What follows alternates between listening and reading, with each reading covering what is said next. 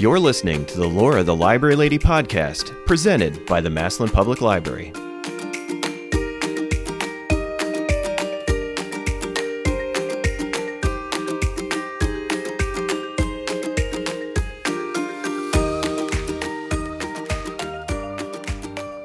Hi, it's Laura the Library Lady coming to you from the Massillon Public Library basement studio here in the Duncan House with our local author, Joe Clifford Faust. Welcome, Joe. Hello. As a local author from the area, can you talk about your background and where you're from? My background, okay. Uh, hope you're sitting down. Um, I am. uh, currently, I live in Hartville. And before that, I lived in Wyoming. And before that, I lived in Oklahoma. And then I was back in Wyoming. And then, if you keep going back far enough, uh, I lived in Canada for about five and a half years. And uh, I, started school up there. So I have a Kindergarten little. or college? uh, first grade. really? First grade, yeah. I thought you were talking about college. so- No, no. Uh, Literally. yeah, literally first grade. So I, I still have some Canadian accent on certain words, and like the word "gray" does not look right if it's spelled with an A. It just. Oh. You- I, I grew like up with all those spellings, you know, the, E the spelling. British spellings and stuff. And then uh, before that, uh, I was born in North Dakota.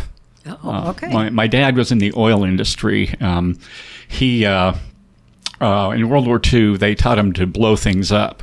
nice. Yeah, he was an ordnance instructor, and that was a very useful uh, skill to have in the oil industry. So he he uh, was moved around a lot wherever there's lots of oil production and stuff.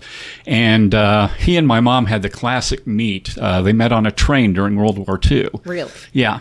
You know, it's it's one of those classic black and white movie meets. Um, he had he went over and said, "I need some help with this crossword puzzle," and sat next to her, and she said, "Okay." And he had his name written in giant block letters above the puzzle, and they started writing, and you know, the rest is history. So, And here you are to and tell here the I tale. am. Yep. Oh my goodness. Yeah. Very interesting.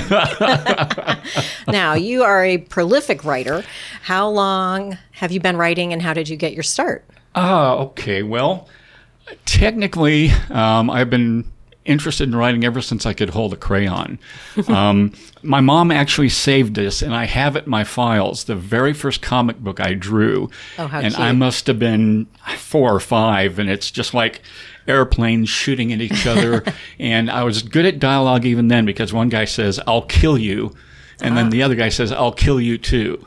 Ah, So even then, you know, budding, uh, Profound. yeah, budding dialogue, and then um, I was always just really int- for some reason, uh, just really interested in writing. Um, when I was in third grade, our teacher announced that uh, we were going to be writing a short story for our English project, and all the kids are like, "Eh, eh," you know, and I was like, oh, all right, I'm going to write. Great.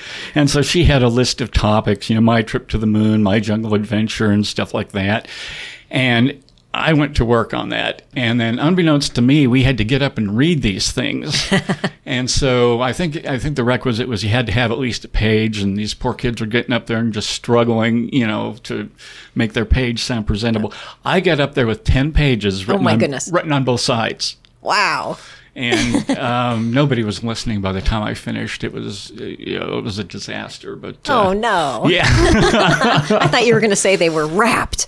They were just staring at you with fascination. nah, So, your first short story was a bust. it was a bust. Yeah, and then uh, in high school, I took a creative writing class, and I was with, uh, I think it was eight girls and uh, another guy. And this was by this time I was in Wyoming, so it was a the guy was like a, a ranch boy, you know. So, Oh, okay.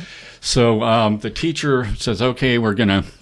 You know, we made our way through poetry and blah blah blah and all that stuff, and I just kind of went along with it. And of course, at the end of the year, it was short story time, and I was like, "Yes, yes, okay, I can't wait." And uh, so she passes out the, you know, here's the requirements, and it was really interesting because it was like uh, no unwed mother stories, Oh, and I'm like, well, I don't need to worry about that okay. You weren't interested in that not, anyway. not interested in doing an unwed mother story, but um, uh, in junior high and high school, I was bullied a bit, and I discovered that I could write short stories where my bullies met horrible ends, and nobody would know the difference because they changed their names. Aha. You know, the guy might have red hair, but that was just you know a coincidence or something. Right. So I was really good by that time of writing action scenes. So I wrote this this rock'em sock'em chase scene through the fields of Wyoming, and uh, turned it in, and I forget what I, I got on it, and you know let let the class go. The next year, my best friend took the class, and he was showing me the syllabus. And I was like, "Yeah, I want to you know see if she she changed anything." And I had talked to the, the teacher after they after the class was over, I said, well, what, what did everyone turn in for stories? Because we didn't have to read them. And the ranch boy had turned in a semi autobiographical story because that's what you do, I guess, if you're starting out. Sure. And- yeah, that's what you know. All of the girls had turned in unwed mother stories. No. Yes. so there I am the next year looking at the syllabus, and it says no unwed mother or blood and guts stories. Ah. So I'm like, I changed the syllabus. That You was- had a great influence yeah, on that so teacher. that was that was the beginning of the the influence. yeah, and then um, like instead of studying algebra in study hall, I wrote a play, and um, then uh, when I was in college, I went and saw this movie that everyone was making a big deal about. That I was mad at because for me the best movie that came out was uh, William Friedkin's Sorcerer which uh, he just recently passed away, but I, that was a great film. And nobody went to it because they're all going to this outer space movie with big special effects called Star Wars. oh, that. Yeah, that little thing. and uh, and I went to that and I just didn't like it at all. And but I walked out of the theater going, they always have these big spaceships. How do they pay for them? And and that became the seeds of my first novel. Um, which was called Desperate Measures, but it ended up not being the first one I published. I ended up pulling it and writing another one, and that's the one that ended up selling. So, so it's just been a long, torturous road of side trips and distractions. And So tell us the title of the one that was first published then. the one first published is called The Death of Honor. And that's one of your most popular ones Yeah, that's to probably this day, right? Yeah, that's probably the one I'm I'm most known for, because I, I I didn't really start out writing short stories, and to break into science fiction, a lot of times you send uh, short stories to the pulps, Uh-huh. and I hadn't done that, and I had just written this novel, and uh, I had been sending it out, and my wife was like, "Why don't you send it to Del Rey? They're, you know, they, they'll like it." And I'm like, "Oh, come on! They publish Heinlein. You know, they they're not going to want to hear from me. I'm from Wyoming, you know." And, and so finally, she kept after me, and I did, and they're the ones that ended up uh, publishing it. So, so I was really happy about that. And then uh, I went. Eventually, I went back to Desperate Measures a couple of novels later, and uh, it was a huge mess of a book because it was my first book, and I ended up cutting it by about half Okay. and and that ended that's up That's probably a common problem Yeah. that authors have. yeah yeah it's the old uh, kill your darlings and I ended up cutting out my favorite scene from the first draft. So, Oh, oh, that's terrible. That's heart wrenching. but uh, you're, a good author's never supposed to throw anything away. And if I, if I ever need a scene where a guy gets gets beaten up by a woman, I'm going to my files. Ah, you already have it. I already have it. Yeah. That's awesome. so, have you ever modeled a character after yourself or someone you know? Um, you know, I think every author uh, does that to some extent. I don't really model after myself as much as different characters in different books get little pieces of me. Okay. And and it depends on the situation. Um, in Desperate Measures, uh, there was this one immature guy, and so he got my immaturity. Okay. Um, in uh, in Ferman's Devils, uh, the guy was an advertising agent, and uh, uh, he got uh, my my wife called that character a moral wimp, a moral wimp. a moral wimp, and that's the part of me that I, that that's the- a good description. yeah yeah she should have been the writer actually. um, so that's what he got from me, and then uh, there there's some other little bits and pieces in in uh, Ferman's Devils that were like things that I wish had happened to me, or things that uh, I'm I'm a, I'm a class the classic guy. Uh, the French call it uh, le, l'esprit de l'escalier, which is the spirit of the staircase, which is that situation where someone says something to you and you don't think of the perfect thing to say in retort until you're Oh. going down the stairs on your way home. And Yes. that's me. Uh, I'm I'm more prose oriented than than verbal in the minute kind of thing. So, uh, you know, I, I, put some things like that in there, but they're little bits and pieces all through. Um, interestingly enough, um, I am literally on the cover of one of my books. Ooh. Um, when uh, uh, when A Death of Honor came out, uh, was, the book was given to an artist named David Mattingly, and David had started out working for Walt Disney. Uh, he wasn't an animator, but he did matte backgrounds. You know, okay. back in the day when you'd have these huge desert vistas uh, they'd probably shoot that in a studio with the equivalent back then of a green screen, and then and they'd have people paint landscapes. And he was doing that. And uh, at a young age, he became head of the matte department, and he decided he wanted to leave and do science fiction covers. But he worked on uh, uh, oh, the cat from outer space and parts of the black hole. And every now and then he gets called back to Hollywood to do matte painting. Really? Yeah, yeah. He the last one I know of that he did was uh, Hail Caesar, which is a Coen Brothers movie. Okay. Which is about that classic age. So obviously they want real matte paintings. So they gave the book to him, and uh, he had just gone through a nasty divorce.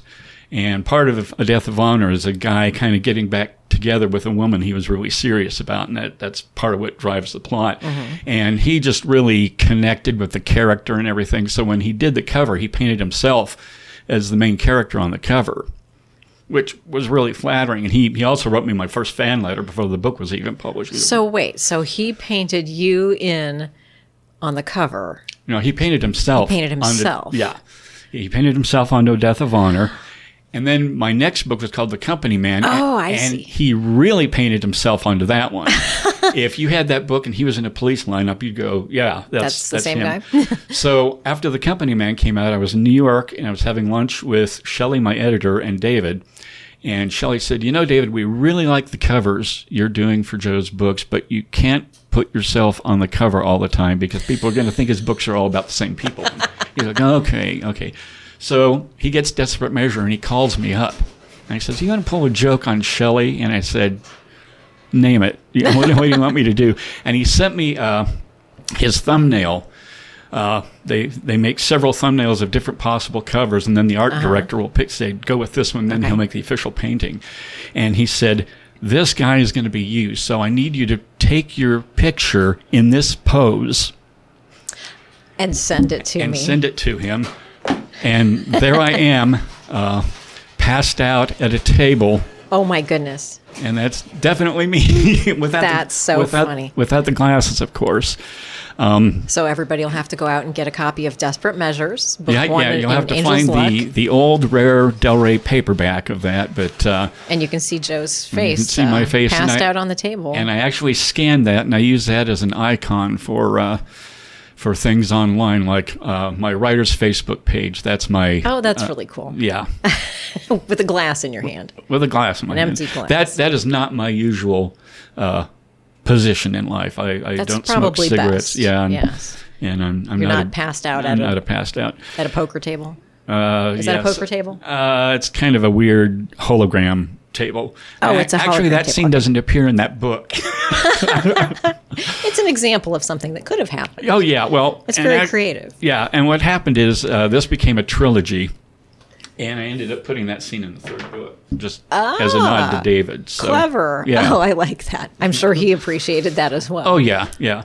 And then uh, when the other two books in the trilogy came out, he snuck himself onto the cover again Ugh. of the next two books, but he made himself real small, so you couldn't really tell. So, so he got got past the. He, he got past Shelley, yeah. so that's one of those weird things that well, happens in business. If, yeah, you can't have fun, what's the point? I like that.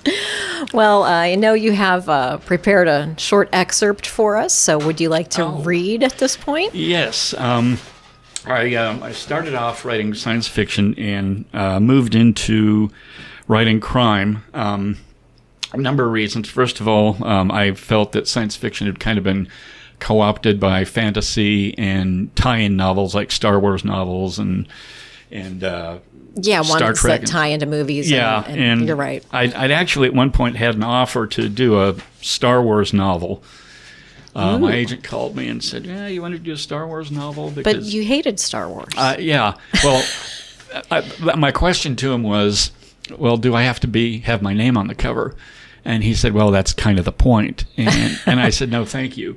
And um, that was when uh, Star Wars, the franchise books, had started off with Del Rey, and then they moved to Bantam, and then moved back to Del Rey with my editor Shelley. And he thought, "Well, Shelley knows you, and you know you could write Sure. a book." And and I said, "No, I'm." I'm really not interested.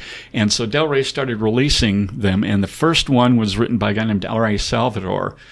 And that was a real controversial book because in that book they killed off Chewbacca. That's shocking. Yes. And that became my regret. I was like, man, I could have been the one that killed off Chewbacca. You But- could have, you know, done something r- other ruinous things to yeah, the story. yeah, and and that would have been so appropriate for me to be able to to write that book. But of course, you talk to a true fan, and that's obviously not canon because you That didn't happen. Chewie would live to see Han get killed off, basically. So And we, we've alienated all the Star Wars Yeah. lovers out there. They've already turned us off. So, pretty much, yeah, Okay. yeah. I, I I can hear the clicks now.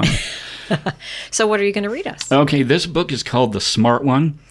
And uh, this is a book where I decided to wear all my influences on my sleeve. Um, so uh, if if you really wanted to do a literary study, um, and this is not a literary book at all, it's just about wiseacre criminals trying to do stuff.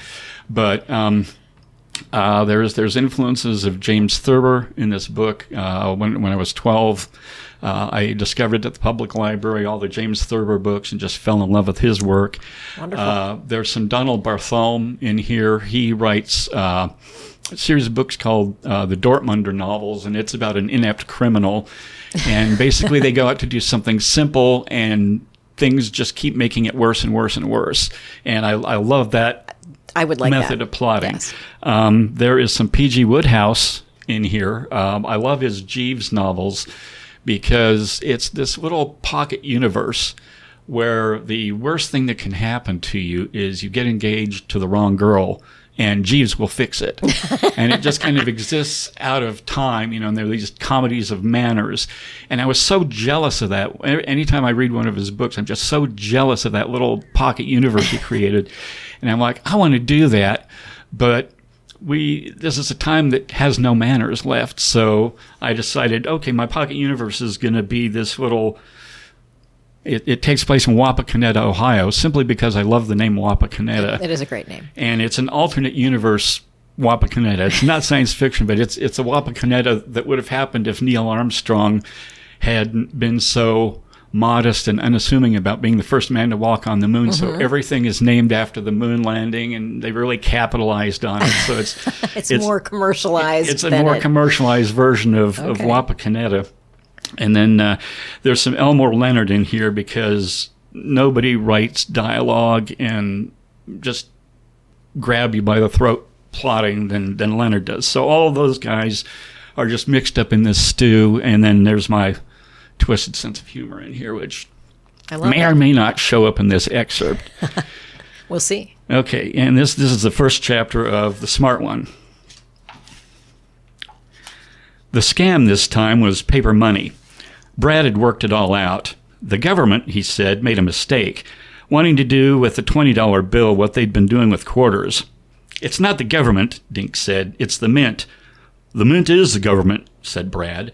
The mint isn't the government, said Dink. It doesn't make laws or pave highways or send kids off to war, it just prints money. The guy on the radio said the government prints money to get out of financial trouble, said Zach. You're not helping, Dink said. You want to hear my idea or not? said Brad. I do, Zach said. Let's start with the money part, Dink said. Let's not worry about the government or the mint. Brad laid it all out for them. Whoever it was that made the money, they did that stuff first with the quarters. They made them collectible, made people want them. First, they put out 50 quarters with the 50 states on them. Then they did presidents. Well, that was all right because nobody much counterfeited quarters. You want us to counterfeit money? Zach said. This is a good idea, said Brad. Quarters would be too hard, Zach said. We shouldn't be counterfeiting quarters. That would be stupid. Brad went on. The government, the mint, said Dink. Whatever. They were talking about doing the same thing with $20 bills now, Brad told them. First, they decided to put a woman on one, then there was talk of putting all kinds of different people on them. And that was the scam. Dink and Zach looked at him. Don't you get it? No, one of them said. We can make bills and not have to worry about who we put on them. We can make $20 bill with like, I don't know, Richard Nixon on it. And if someone at the store looks at it funny, we say, "Oh yeah, that's this year's one. Haven't you seen it? Yeah, they put Nixon on it." Nobody is going to put Nixon on money, Zach said. Not even the government. Or the mint, said Dink. Well, okay, Brad said. That was just an example. We can put whoever we want on the bills and it doesn't matter. We wouldn't get detected because, like, right now, you hand somebody a $20 bill and they don't know to look for Thomas Jefferson's picture. It's not Jefferson, Dink said. It's Andrew Jackson. Well, that's my point. People know what face to look for, but they won't because they're going to keep changing them. That's really a pretty good idea, Zach said. Brad said, We wouldn't get in much trouble if we got caught. I think, Dink said, that we would get in just as much trouble no matter who was on the bill. And less chance of getting caught, Brad said, because people would think the bills are collectible, like the quarters, so they'll keep them instead of spending them. That's pretty brilliant, Zach said, looking at his phone now, tapping his finger on it, sliding it on the glass screen. We can make the bills up at Zach's work on one of those color copiers. Dink said, They have special paper they put the bills on. It has like fabric in it. We could make the bills out of bed sheets then. Seeing the look on Dink's face, knowing what was coming. White ones. It doesn't work that way, Dink said. Bed sheets are too soft. We could starch them, Brad said. John Wayne, Zack said, eyes on his phone. Dink and Brad stopped, looked at him. We could do a John Wayne 20. Wouldn't that be great? And he deserves it, really. You can't do that, Dink said. John Wayne wasn't a president. Neither was Harriet Tubman, Zack said. She's supposed to be on the 20.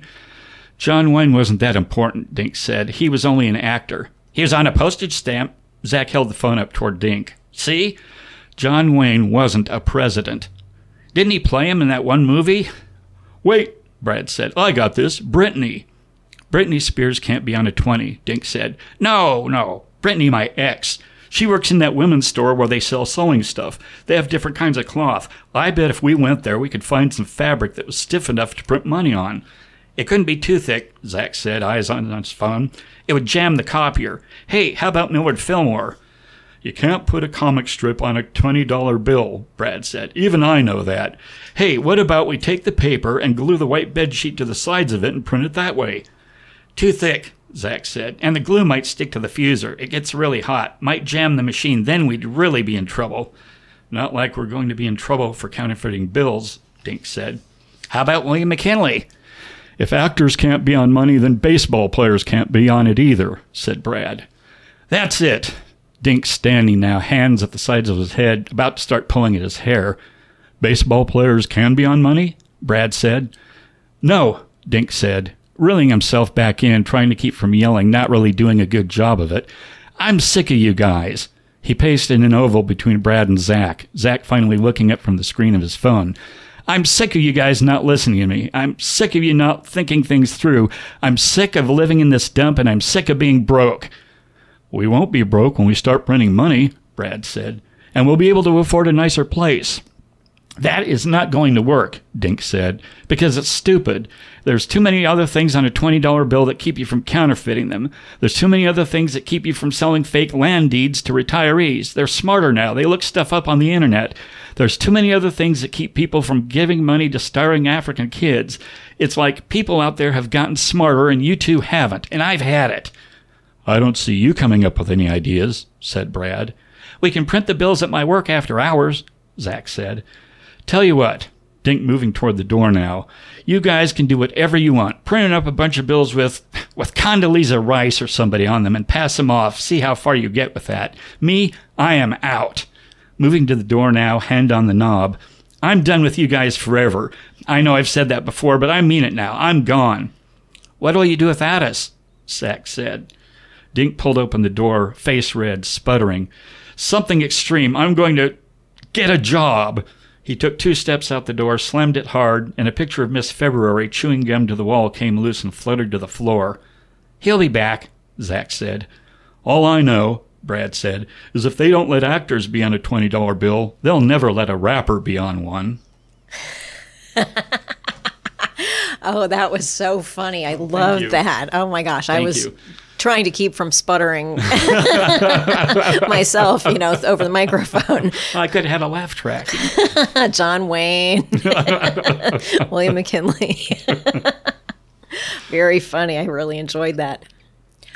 So I notice you're wearing a version of the book cover on your shirt with the shopping cart full of hundred dollar bills. Oh yes, yes. I'm I'm in full merchandising mode. Um, I I wear this when I do uh, book signing events and author fairs and stuff, just to kind of turn myself into a walking billboard. Sure. And actually, I have a hat with with uh, Devils on it too. And that's the newest one. That's that's the newest one. This is actually a reissue of uh, two novels I published with Bantam back in the day, but they. Uh, uh, I had given the book the first half of the book to my agent because he said, "What are you working on?" I said, "Well, here, here's the first half," and uh, I didn't hear anything for two years, and I thought, "Okay, well, he's busy and didn't like it or whatever." And one day he called me up at work and and said, uh, "What are you working on?" And I told him, and he said, "Well, I, I shelved that for now." And I'm like, "Why?" And he said, "Well, I think Bantam's going to want you to finish Ferman's Devils." And I'm like, "Oh, wow!" And he'd been having he'd been hawking it for two years which uh, my little bulldog of a of an agent. That's great. That's Yeah. really nice of him. yeah, and, and then uh, he he got me a, a bigger advance than I'd ever gotten, which I was thrilled about too. And then he said, "Yeah, you can write the second book while you're." They're publishing the first one, and I'm like, whoa, whoa, whoa, wait a minute. This this is not two books. This is one long novel, and it's really important that the books stay together. And he said, well, Bantam will pay you for two books. And I said, That's the amount you quoted me times two? And he said, Yes. And that's when I found out I had a spine made of jello because I said, Okay. You had a price. I had a price, and that was it. Yep. So uh, they published it as two books, and um, it's it's a satire, and of course, uh, satire is what closes on Saturday night, and, and it closed on Saturday night. In fact, the first book they took out of print before the second book came out. That's how miserably it sold. Oh, But uh, so I've, I've I've gotten all the rights back to all my novels, and I've slowly been reissuing them. And this is the last one, and so I've done the author's intended restored version. okay. I noticed that. I saw that on yeah. Amazon. The Yeah, author's director's, intended. director's cut kind of thing. version, So. okay. Uh, so there's a hat, and I've got the little button here. I see your your pin. Yeah, I, I- didn't clean my plate. I didn't clean my plate. Uh, one of the background details in this book is uh, uh, if you're in a restaurant and you don't finish your meal, uh, the the wait staff will come and take it, and they will take it back in the kitchen and hermetically seal it in a bag, and they will send it to starving children somewhere. and then, so you, the person at the restaurant feels good about themselves. They give them this button so they can wear it to work, and oh, oh, you're a good person. You know, I guess nowadays they call that flexing, but. Uh, you know, I didn't then- clean my plate. I you donated. didn't clean my my plate. Yeah, and ac- actually, uh, you, you were asking about you know putting yourself in in books, Uh-huh. and that actually came from when I was in fourth grade. Uh, they did the whole starving children in China presentation Right. to us. And I was in the lunchroom and I saw this food going away. And I actually drew up a diagram of how the bags could be sealed and f- put in an airplane. And, and I gave it to my teacher. And a couple of days later, I got called into the principal's office. And uh, I'm like, what did I do? And he was just saying, you know, this is really nice that you've done this, and, and we're, we're just really impressed, but you really need to work on getting the food to them before it gets cooked and half eaten. Yeah. so I just took that to the most ridiculous extreme, and, and there we go. So, so, uh, So you get credit for I didn't clean my plate. right. So if that ever if that ever comes about, um, you, You know where it invented it. started. Yeah. Very good. So um, here's something I always like to ask everybody: What do the words writer's block mean to you? Ah, oh boy. Can hear the ice cracking under my feet. Um, I've never really had writer's block. Um, That's what they all say. yeah, I, I got a really good work ethic from my dad. And I made it when I decided I was going to be writing novels for a long time. I made a deal with myself that even if you don't feel like writing, you got to write at least one page, or nowadays just one you know one screen worth. And uh, usually, what happens is I, oh, I don't want to do this, but I got to write one page. And by the time I got that page done, I was on a roll. Yeah. And so I, I just kept rolling and kept rolling. And some of the people I've met over the years, and here's the, the cracking ice part.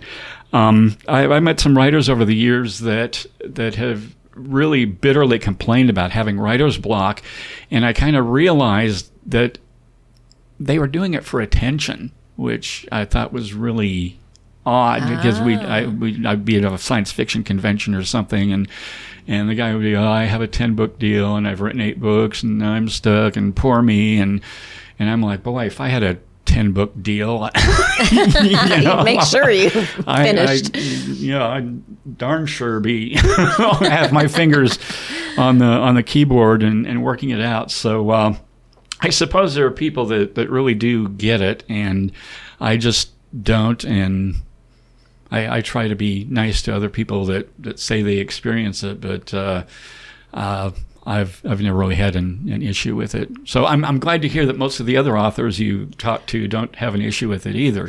yeah, they don't seem to. Maybe um, maybe that's like a, a construct, like you know like back in the 30s, all all writers had to be alcoholics. You know, they're really great, full of angst. oh yeah, yeah, the Hemingways and the Steinbecks and uh, the you know, just name them. They were all drunk.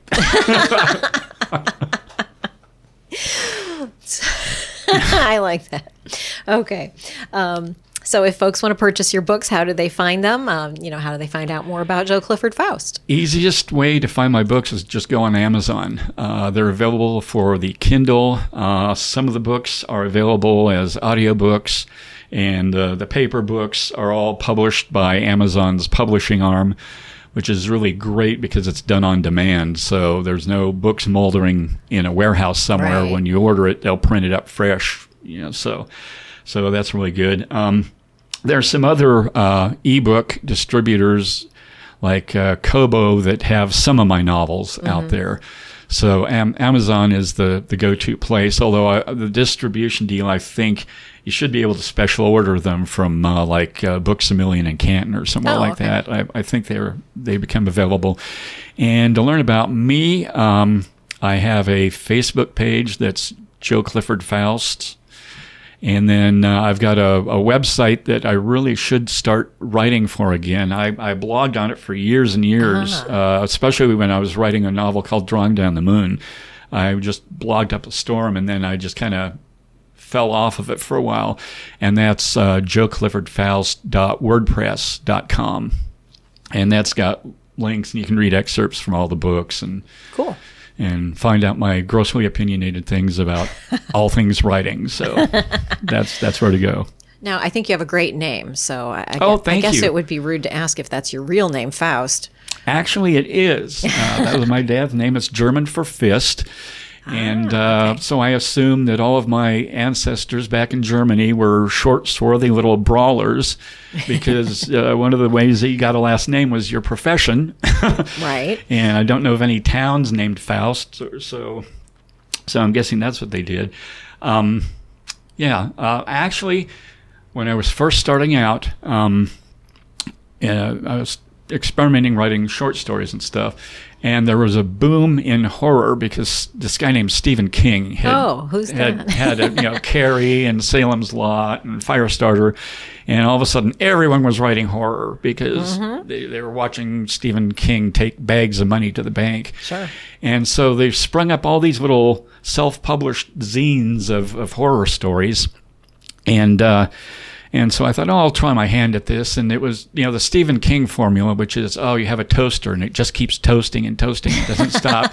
You know, so I tried a couple of those and was, was getting them published. And so I sending them out to some of these different people and, you know, they paid in copies. So, you know, there's no glamour there, but you got reviews sometimes, uh-huh. which, which was very helpful. And uh, I sent, uh, uh, one of my stories to someone once, and she sent me a lengthy rejection letter explaining why no one would. I, would better change my name oh. because no one would ever take someone with the last name of Faust seriously as a writer of speculative fiction. Really? True story. True story. And why was that?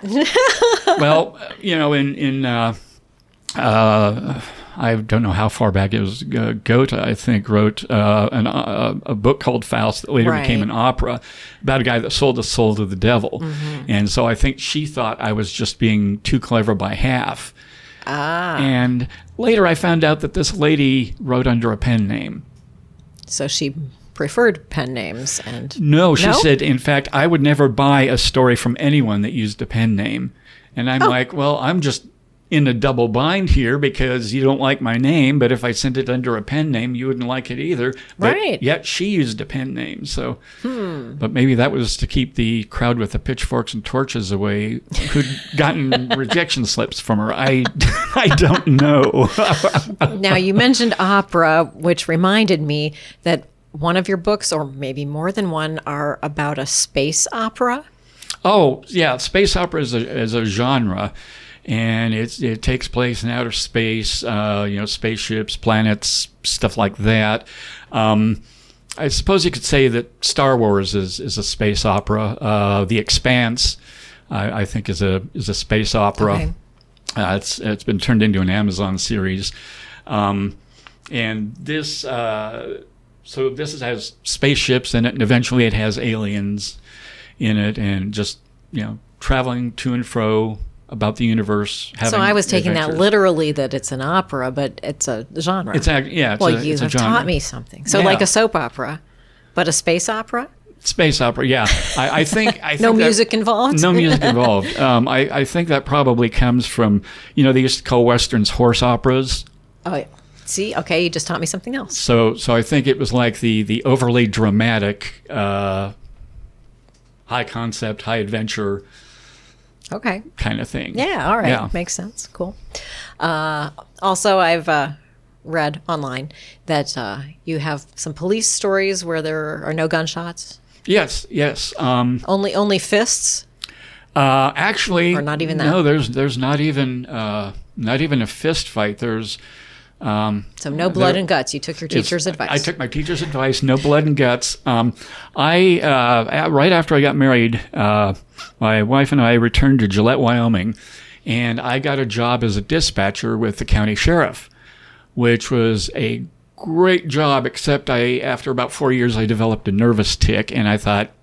I'm getting an ulcer too, so I, I, need to imagine. bail because part of what we did is answer the 911 line Sure. and maybe 10% of the calls would be actual dire emergencies and i have some great hilarious dark humored police stories and some really grim ones too and uh, all the guys at the sheriff's office were like you know they knew i was writing uh, uh, science fiction and they're like they'd come in and put their feet up on the desk and go so joe when are you going to write your great novel about life and love in the campbell county sheriff's department? And i'd, I'd go never. As soon as i'm out of here i'm going to forget all of you guys.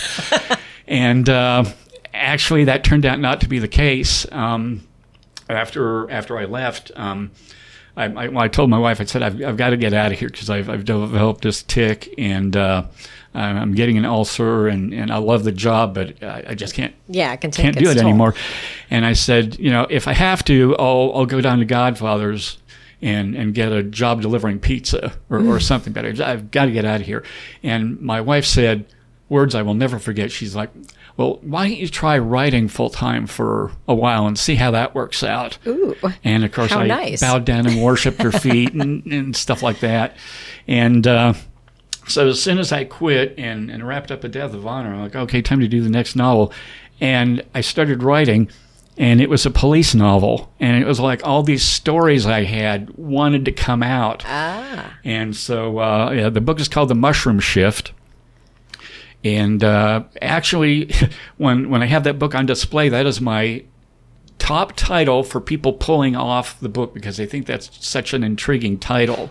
And it must be about mushrooms growing in the dark. Yeah, that's So, like, that's the the, reference. They're- and- yeah, they're on the night. It's, it's a bunch of guys are on the night shift, and uh, it's called the mushroom shift because they keep us in the dark, and all they feed us Oh. is manure.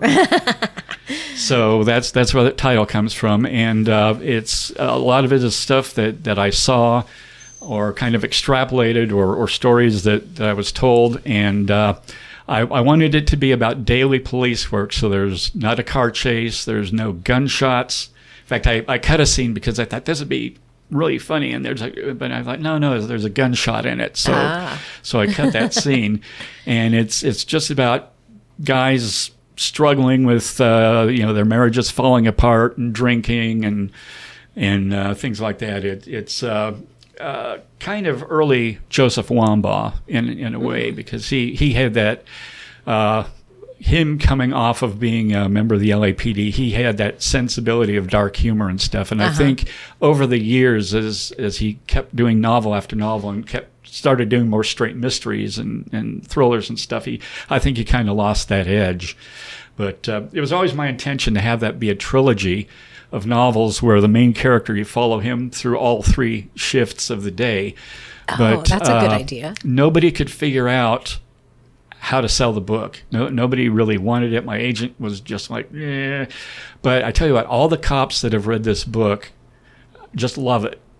I, I have gotten emails from police officers, and they're just like, "Oh man, you nailed this! Great job!" And and to me, that's what made it worth it. Yeah, that's really encouraging. Because really, at, at the end of the day, they they were my intended audience anyway. So, so yeah, that's that's the story of the police novel with no car chase and no gunshots. All right, I read one other thing that's going to intrigue me. Um, it said you like to eat chili. That's one of your hobbies is um, oh yeah, eating chili. Mm-hmm. Sometimes I serve chili at our local author fairs. Ah. So, you know, that's why it caught my attention. you're on. we'll have to see if it's homemade or not homemade this year. So, Okay, yeah. uh, you're going to be appearing at our local author fair here at the Absolutely, yep. Massillon Public Library in November. And I hope Looking everybody will it. come down and meet Joe Clifford Faust. Thank you so much for joining me today. Thank you for having me. I've I've had a great time.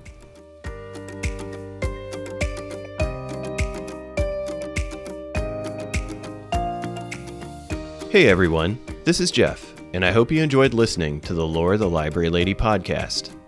Join us for the local author book fair on Saturday, November 11th, 2023, from 11 a.m. to 2 p.m. This event is open to all and is held twice a year in both March and November. Browse, purchase books, meet, and network with local authors. Visit massillonlibrary.org for more information. Hope to see you there.